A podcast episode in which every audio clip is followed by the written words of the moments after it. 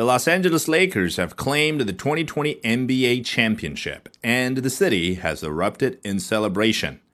Lakers fans are also using the occasion to pay homage to the memory of the man who was the driving force behind the franchise's previous five championships.